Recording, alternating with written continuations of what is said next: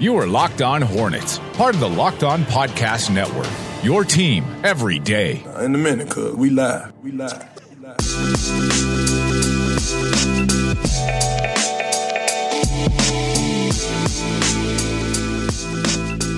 This is Locked On Hornets, your daily podcast on the Charlotte Hornets and the NBA. We are part of the Locked On Podcast Network, your team every day. Search your podcast app for Locked On to get podcasts on the NBA, the NFL, Major League Baseball, and fantasy sports. I'm Doug Branson. I cover the Charlotte Hornets for FanRagSports.com. I'm joined by the man, the myth, the legend from the mean streets of Cotswold. He's been covering the Charlotte Hornets since they were the Charlotte Bobcats for AtTheHive.com. David Walker. Walker. Boy, have I ever, Doug. You know what I mean? I don't. Please elaborate. Okay. No, that's it. I just was out. Okay, my initial question. Very good. We have a great show ahead for you. The Hornets back in action tonight against the Brooklyn Nets. We will have a preview of that game. Plus, we will have some comments on goings-on around the National Basketball Association, including Kawhi Leonard and Mark Cuban. But first, let me just say this. Follow us on Twitter at Locked On Hornets. Follow us on Instagram at Locked On Hornets as well. And give us a 5-star review on iTunes if that's how you listen to the show. If you listen on Overcast, make sure you are starring every episode. That helps get the word out about this show. Pops us up on the rankings. But really, the most important thing that we need you to do is just tell other Charlotte Hornets fans about this podcast. A lot of people don't know about podcasts in general. It's still really not mainstream. So when you inform people, hey, there's a show that every day they talk about Hornets, they talk about NBA for about 20 to 30 minutes, and it's really smart, it's really fun, they try to have a fun time, they play, sound bites like this. Bees right? Everywhere! I mean, occasionally, we have some fun here, so tell your friends, tell your Hornets fans out there about Locked On Hornets, it will really help us out. Okay, before we get to Cuban tanking, before we get to Kawhi Leonard, before we get to the Brooklyn Nets game, David, you have some thoughts, some pros and cons on some names that have been floated around for the open general manager, head of basketball operations, whatever the Charlotte Hornets end up calling it. The names for that position, you've got some pros and cons for each. Of course, yesterday we went through the removal of Rich Cho as general manager of the Charlotte Hornets. It happened very quickly, a lot quicker than I think I expected, David. Someone asked me yesterday, are you surprised by Rich Cho being essentially fired? He went to the team and said, what's the status of my contract? Because if he was going to be retained, it would need to be re-upped, essentially. And right. And the organization got together, put their heads together, and decided to move in another direction. But it happened now, right after the All-Star break, before the season was over. That's what surprised me, is that it did not go on and happen. I expected it to happen before the draft, but not this soon. Yeah. Do you think he certainly still gets paid? So he's just at home reviewing new food spots now, right? Or not at home, but big time out checking out food spots. Big Time Bites. Go check it out. In fact, he actually posted one the day that he was removed. That's right. It was about this podcast is kind of a side thing for us. You got to stay on that grind. It was weird. It was like a big ice cream sundae and a bottle of champagne, which I thought was a little odd the day you got like, I respect the swagger, to be perfectly honest with you. All right. Cheers to you. Cheers to you, Charlotte Hornets.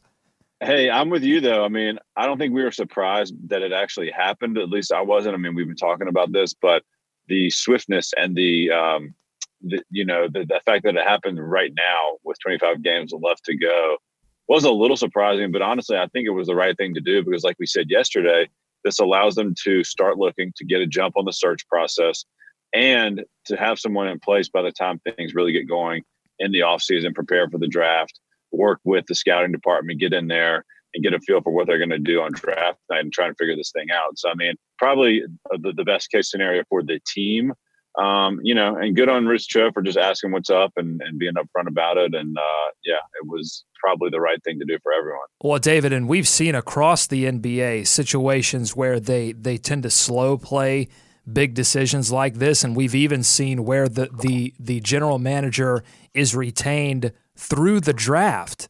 And then I think this happened in New York, where it's retained through the draft and then removed. Yeah. So in that scenario, people always ask, what are you doing? Like, why did you wait so long? And why did you let this person helm your draft efforts if you were going to move on from them anyway? And so I think the Hornets may have learned from some of those situations, both the perception and just the practicality issues with those situations, and they made this decision now. And the question, they are starting their search immediately. So they are looking for their next general manager, head of basketball operations, personnel, leader. They're looking for that person right now, and there have been names floated around. David, kick us off, pros and cons of these general manager candidates. Yeah, these five names were mentioned by Rick Bonnell and have been floated around as possible options for the Hornets here, Doug. And I went through and tried to give a few pros and cons on each, and just want to get your thoughts, see what you think about these. Let's start right at the top. The name everyone's talking about, Doug, Mitch Kupchak, last seen in Los Angeles, heading up the Lakers operation. And, of course, the pros, the name, Mitch Kupchak has gravitas in the NBA, if you will. He has the experience, has made some big deals in the past. We spoke on those a little bit, has made massive deals that never actually came to fruition, thanks to David Stern and the NBA offices, has managed a big payroll, certainly. You would think he would not be overwhelmed in the draft room or picking up the phone to answer or call another GM. I feel like those relationships, even with the new guys, I mean, you think Mitch Kupchak would be comfortable in those conversations. Certainly wouldn't be afraid of the phone, Doug. Can he handle multiple phones placed up to his head at the same time? I think Joe Dumars style. Can he pull a Joe Dumars? We've seen how dangerous that can be. I think people are going back to one phone, but I could be wrong. We'll see. This is one of those things that's I think we haven't talked about enough, though, Doug. Like when you get a call from, let's say, Danny Ainge, because he seems to be the guy these days that you just don't really want to deal with, because you always get you get the feeling like he's taking you for a ride. You know what I mean? Maybe that's why the Hornets did not do that draft night trade. But I don't think Mitch Kupchak would be the guy that would be intimidated or feel out of place talking with Ainge or someone like that on the other end of the phone. You know what I mean? No, yeah, I think it goes to the experience factor. I think he's respected around the league, and why is that important? Well, it's important for a variety of reasons, but one of them being that when you talk to another executive of another team, you would like to think that they're not going to leak the information that you provide them, and one of the factors that goes into that, oftentimes it's the other person on the end of the phone. Like, are they trustworthy? But so if they have respect, if they have respect for you, and if they are friendly with you, then you can kind of keep things under wraps, and that's important for an organization, because it makes these it makes things less awkward when you're trying to deal a player. We saw that tend to break down right before Rich Cho was removed. The news about Kemba Walker leaking to Woj, among others. And that stuff tends to happen when you do lose those relationships around the league. Yeah, exactly. Now, some of the things that you may want to watch out for with a mid-Kupchak hire would be, maybe he's a little too old school, Doug. You know, maybe he's a little too from the days of yesteryear, perhaps. Maybe a little too stuck in his ways. We don't know. But he did not have a successful last 4 years in the Lakers organization, depending on how you define success. I mean, he was dealing with the legacy of Kobe Bryant, how to figure that out, how to play that out. And as a result, made some bad deals, gave out some really bad contracts. And I don't know how much you can compare that to any other situation, much less the Charlotte Hornets situation, but you do have to take it into consideration. Along with that, the coaching hires that he made during that time. Now, certainly, I'm sure Kobe had a voice in that, welcomed or not, but Mike Brown, Byron Scott's one of your favorites, I know, Doug. And those cannot be positives on his resume. Why would you? Why would you bring that name up to me? Why would you? You could talk about Byron Scott in my presence. It was bumpy. Let's just say it was bumpy. The reason that you bring up the old school negative for Mitch Kupchak is because he was criticized, fairly or unfairly, for not essentially doing the kind of illegal tampering, right, calling free agents a little early to set up meetings that a lot of people felt, specifically, I think, on the Kevin Durant sweepstakes, that teams like Golden State, so July, it's like the July 1st date is the first day you can really communicate with free agents. And it was perceived that a lot of teams were getting the jump on that by just setting the meetings up prior to July 1st.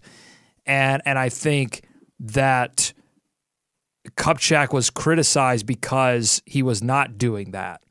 And so, yeah, go listen like to my waters, right? Yeah, my advice is to go listen to Kupchak on Woj's pod from a few months ago. And they kind of dive into that a little bit, and I think you can kind of see it from both sides. All right, who's next?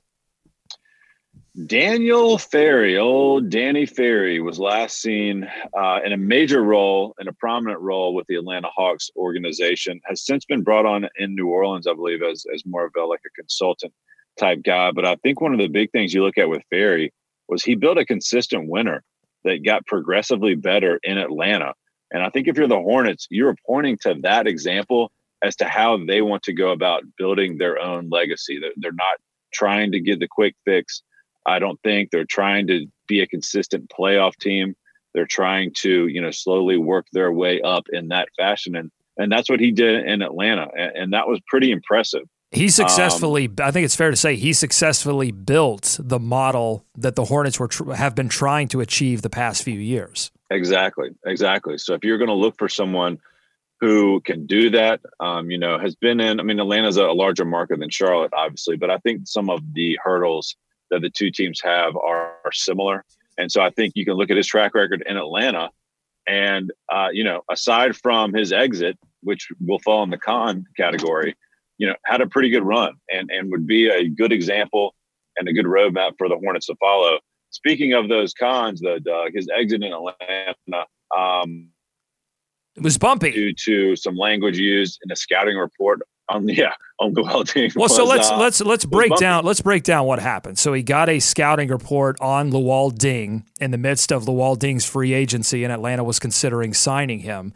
Danny Ferry was a fan of Luol Deng, wanted to sign him with the team, was on a conference call about Luol Deng or about free agency, and read the scouting report aloud. There was some offensive language, some racist language in that scouting report that was not written by Danny Ferry, but he read it aloud.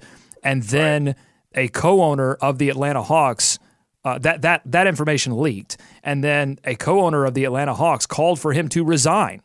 And there was an investigation. They basically went through all of Danny Ferry's emails and were like, oh, like he liked Luol Deng. He's never said anything like this in the past. He was reading a scouting report that had the language. So they basically absolved Danny Ferry. But by that time, the relationship between Ferry and the organization was not, you couldn't patch that up when a co-owner immediately says, get out of here without an investigation. And so Ferry leaves the team and goes on a like a permanent, essentially, leave of absence, and then is eventually leaves the team. So yeah, it was unfortunate. It was weird. It was messy, and yeah, I think you still have to file that under the con category. Yeah, you get the feeling he's going to make his way back into a permanent role somewhere. So you just have to ask yourself if the Hornets want to be that team.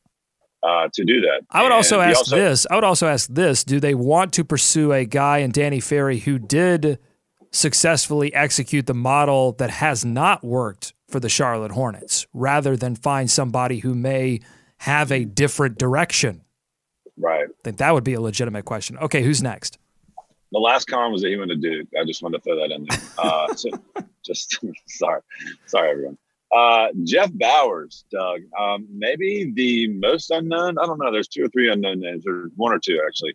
But Jeff Bowers is a guy who is in Detroit currently working with Stan Van Gundy. So we all know how the parallels between the Van Gundy family, you know, that coaching tree, Steve Clifford, a lot of similarities there. But I think for Bowers, you're looking at front office experience, certainly willing to sign off on the big trade, Doug. I mean, that change in Detroit came when Blake Griffin was acquired. That was a big, you know, kind of a big gamble they made here at the trade deadline. And so far, it's really paying off. They have changed their trajectory with that addition. So, I mean, you've got to give him credit for that one, bringing on a big-time free agent with some injury concerns. I mean, not a free agent, a big-time player in a trade, but then can certainly help them in the short term. So I think that's what you have to like about Jeff Bowers. Yeah, no. I would add this to the pro list. You, whenever he makes a good deal for your team, you can tweet something to the effect of the power of Bowers. I would add that to the list if he does, I would certainly tweet that if he is hired. All right, what are the cons? We are into the puns here with Trader Cho. Yeah, the cons. Is he really the only voice in Detroit right now, Doug? I mean, it certainly doesn't feel like that. Stan Van Gundy casts a large shadow. Is his superior there? Right.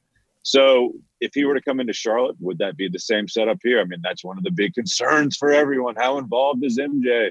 It's terrifying. Would he be able to listen to him? Would he be able to tell him no? Would he be able to have a commanding voice, you know, in this group with the front office and the coach and the management? So that would have to be a concern there.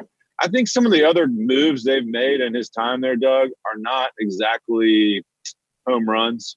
You know, the draft picks they've acquired and Stanley Johnson and Luke Kennard this past year. I don't know that you're a huge fan of those just yet. And also the big free agent contracts they have given out, Reggie Jackson most notably, have not exactly worked out either. I'm not a big fan of some of those. And up until that Griffin trade, Doug, you know, it wasn't really working out. So I think you have to look at that as far as his track record goes. And that's just his time in Detroit. So, I mean, a few red flags, I think, there if you're looking to add him in and shake things up. All right, there are two more names, David Griffin and Gerson Rosas. Should we get to these tomorrow? Because I want to give these the time that they deserve. Yeah.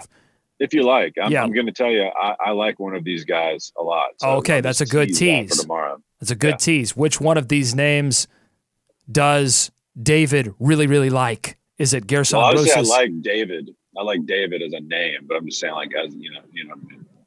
Got it. Or David Griffin. And which one does he consider a shiny asset? There we go.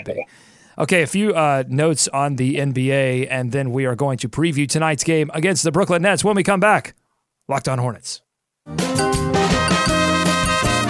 You are listening to the Locked On Hornets podcast. Don't sign him to a $40 million contract. Can you shoot? Well, that is the caveat. If he can shoot, I would be good. Get more Hornets analysis on LockedOnHornets.com.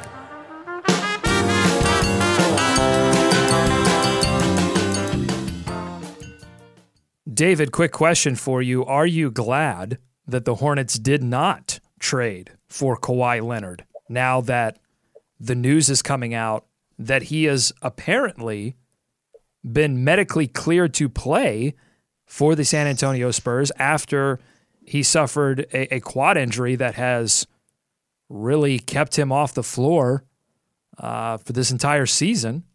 But he's been medically cleared, but now he's opting to get a second opinion and remain out.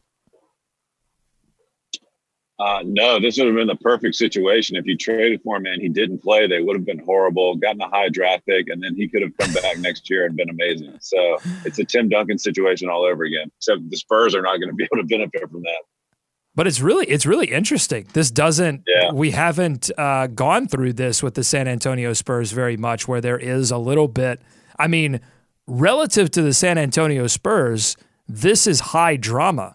You've got Kawhi Leonard saying, I'm opting out of playing, And then you have Coach Pop saying, even if he does return late in the season, there would be a decision about whether to bring him back into the fold. And Kawhi Leonard is their best player. Yes, that's true. It's odd. Very weird. It's very weird. What's he played, 9 games or something this season? So yeah. I mean, it's weird on a couple levels. It's weird they're still that good. Like, it's weird they're still able to compete at a high level. But especially from Kawhi, right? That's all we've been told about him, because he doesn't say a whole lot. Has that Tim Duncan demeanor. So, I mean, yeah, this is interesting, but, it's the Spurs. You have to think it won't cause too much of a shakeup over the long haul. But, man, you never know when you're dealing with injuries. And injuries were really becoming the story of this season, oddly enough, after they spaced all these games out to help. But Kawhi is one of the best players in the league, man.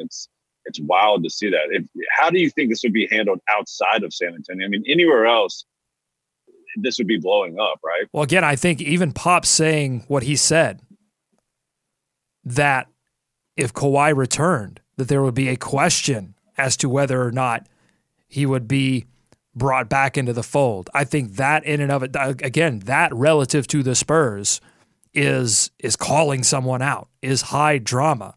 But I think from Kawhi's perspective, he's looking at it and saying, I don't want to cause long-term injury. And sure. Let's be honest, this San Antonio Spurs team is not going to compete for a championship. I don't think they have a shot they might not have a shot against Houston, much less the Golden State Warriors. So why not just be fully healthy, take that decision out of the coaching staff's hands, out of the trainer's hands, and just say, see you next year. But I think the problem that a lot of people have with that is that they expect the number one guy on a team, the star player, to do what Kemba Walker does. Oh, Kemba Walker injures his wrist? Well, that's fine. Tape it up and get back out there. But that's Kemba Walker's prerogative. That was his decision. And he's the guy that always tells, we hear these stories that Clifford will say, like, all right, do you need to come out? And Kemba looks at him and says, no, I'm good. Yeah. And so what do you want? Do you want your player to do that and risk his own health? Or do you want someone like Kawhi Leonard that understands, hey, I am the franchise. I am the future of this franchise. This franchise has no legitimate shot of contending for a championship this season. We might next season. Let's run things back. So, yeah, a lot of new challenges in San Antonio. You would have thought they would have seen it all by now, but I'm sure it'll be fine. Mark Cuban, owner of the Dallas Mavericks, fined $600,000 for talking about tanking on a podcast. I've always said, don't talk on a podcast. Just don't do it. Just don't do it. Listen, it'll cost you money. So no, fine $600,000 for talking about tanking. And interestingly, not the worst thing that happened to Mark Cuban this week. You're fined on the downhill side of $1 million, $600,000 for talking on a podcast, and it's not the worst thing that happened to you all week. Of course, you have to be under a rock to not have heard about the Sports Illustrated report on the goings-on inside the Dallas Mavericks organization, the CEO of the Dallas Mavericks and a reporter for Mavericks.com getting caught up in a huge sexual harassment allegations. And it's just a really bad situation for the NBA, really bad situation for Mark Cuban, who is, I guess he's claiming ignorance. Yeah. He's claiming ignorance that he didn't know anything about this, which is really, really hard to believe. Well, listen, how many Shark Tank shows do they tape a week? I mean, this is the question. Can you be as public, as front-facing as Mark Cuban is, and talk as much about the Dallas Mavericks as Mark Cuban does? This is not normal behavior for an owner. You don't see MJ going on podcast and talking about his team. I know. Come on, Michael. We're friendly here. We do in fairness to his airness. That's a segment. You know who is good at basketball? Michael Jordan. That's right. And you, but can you be that public and then claim ignorance of the business side? That's his defense. Like, oh well, that's the operations side. That's not the basket. If you ask me about somebody's contract, I can tell you, but that's the business side. I don't know what's going on the business side. That's where sports ownership compared to company ownership is it's a very odd thing, because so I think some owners would be the opposite, right? They could tell you every little thing going on the business side of their organization, but don't really want to be involved and are not involved in contract negotiations, in free agent signings. Right. And would claim a little bit of ignorance on that side. But Mark Cuban, not that way. Stepping back, yeah. It's weird. How does this compare with just the acknowledgement from everyone in the organization, like with the Panthers? Because it seemed like when that came out, again, from Sports Illustrated, like this is a known thing that Jerry Richardson was acting this way. Like, were a lot of people aware of this? Well, it seems like it. I mean, so this Sports Illustrated story on the Dallas Mavericks actually pinged off of the story about Jerry Richardson. As soon as that story hit, they were getting tips about other sports organizations. And let's say this. Oh, I'm sure they were. I think you would be naive to think that this is it, that this was an isolated incident in the NBA, that the Panthers are an isolated incident in the NFL. I think we're just hitting the tip of the iceberg about the way some of these organizations are operated. And yeah, of course, other people knew about it. It seemed like it was, they were getting tips all over the place and, oh, talk to me and you should also talk to this person. And the interesting thing is that the women in this Mavericks organization were fine in the locker room. Like when they were around players treated them with respect. And I'll say the same thing for the Hornets organization as well. Like there are women in that locker room that are reporting for various outlets, and the players there are all very respectful of everyone, men and women. And it was when those same employees would go back to their desks that they would be mistreated. And so it's an unfortunate situation, and one to definitely keep an eye on, because again, this is going to send. This is, emails, human resources, they're on it, on every organization at this point, and it will be interesting to see. So we get the Mark Cuban fine for Tank Talk, $600,000. What's the fine going to be for this? What's the punishment going to be for this? Will his claim of ignorance absolve him from it's not absolving him from Rachel Nichols. It's not absolving him from the jump.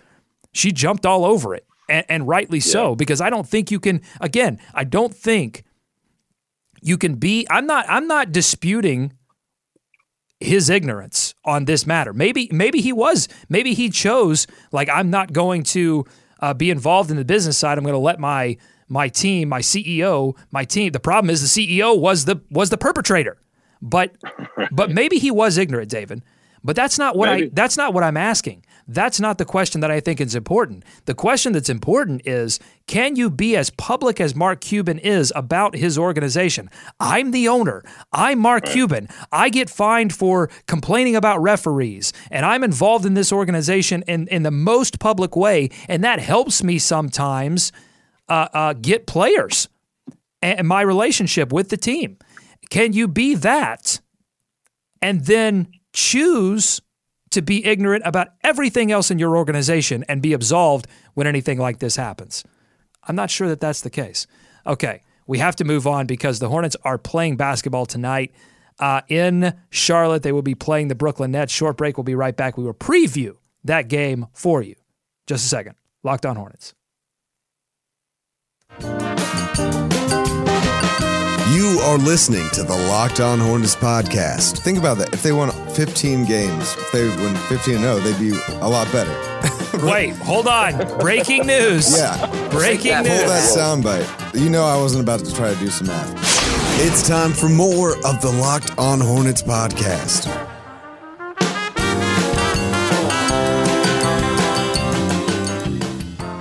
All right, it's been a long All-Star weekend, but a good All-Star weekend. If you take the word of Coach Clifford and the players at practice, they say they feel rested, they feel rejuvenated, that the team is ready to play tonight against the Brooklyn Nets, their first game back since the All-Star break. It will be here in Charlotte, tip-off 7 o'clock p.m. The Nets are coming in on a 7-game losing streak. The Hornets beat Orlando to close things out before the break. None of that really matters, though, right? Because both of these teams will be claiming the All-Star break renewal. The Nets are out of the playoff picture completely. The Hornets still holding on to small, waning playoff hopes. David, what will you be watching for in this one? Yeah, normally that would matter. When a team is out of the playoff race, they'd be focused more on tanking. But for the Nets, it doesn't matter, Doug, because they don't have their pick. So that's why I think you have to be a little careful with a team like this who still has, I mean, I guess you would say they have something to play for. It's more accurate to say they don't have nothing to play for. I don't know if that's correct either, but you know what I'm saying? There's no benefit to them losing. So there's really no benefit for them not trying.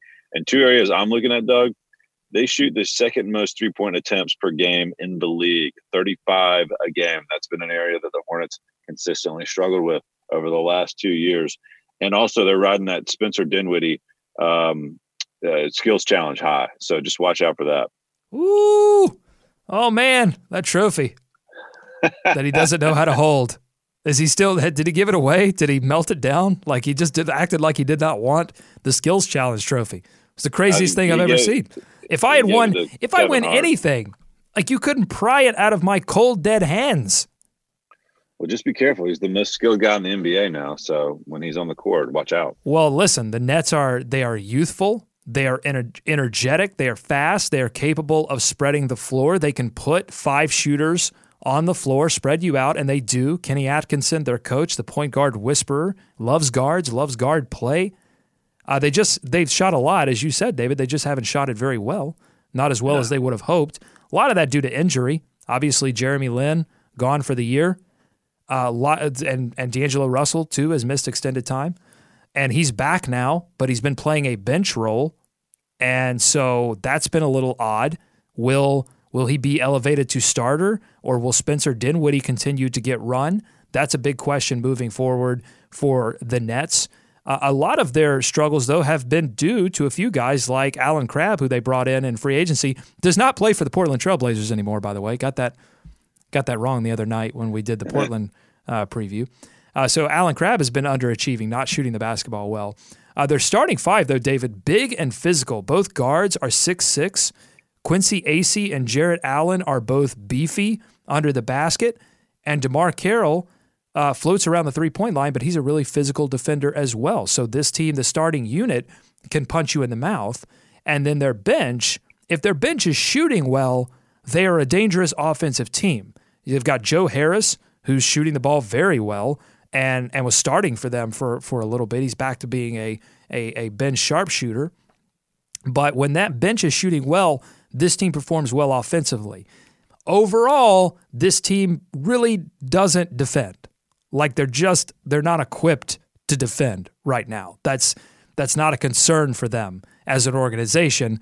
They're getting their offense figured out, and then as they start to compete again, I imagine they will start to bring in guys who can lock you down. But Jarrett Allen is a great role man, good offensive presence, big body underneath, but struggles defensively as a young player, and the guard play, Spencer Dinwiddie. I think both of those. Both of their guards are very loose on defense. This is just a team that's focused on getting up and down the floor, so there's a lot of possessions, a lot of opportunities to score on the Nets. So what I'll be watching for is the Hornets' defense. Will they finally show their face again defensively. Over the last 10 games, they're 27th in defensive rating, 23rd in defensive rebounding. That's a Hornets staple. They're supposed to defensive rebound. Like, that's what they do, and they haven't been doing it. 26th in points in the paint. And, David, this shocked me. This absolutely shocked me. In the last 10 games, the Hornets are dead last in block shots. Wow. I'm shocked as well. Shocked by the blocks, the lack thereof. So I think they have to get back to defending the rim well and just defending in general. It just has not been a priority for this team over the past 10 games. And look, this was a team that came in with expectations of being a top-5 defense. They thought that they needed to be a top-5 defense because the offense didn't have the same firepower as years past, especially from the three-point line. So that's what I'll be watching for in this Hornets and Nets game. You know what I mean? One quick thing, if I could make a slight correction. I believe Jeff Bower's name is Bower. There's no S on there, dog. So I have to come up with a new nickname, maybe the Bower Hour. I think you can still say the power of Bower. It works even better.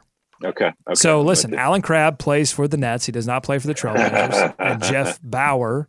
I thought I had it wrong, to be perfectly honest. I thought when I saw it in your text, I thought, oh, maybe I've been. I always assume that I'm wrong.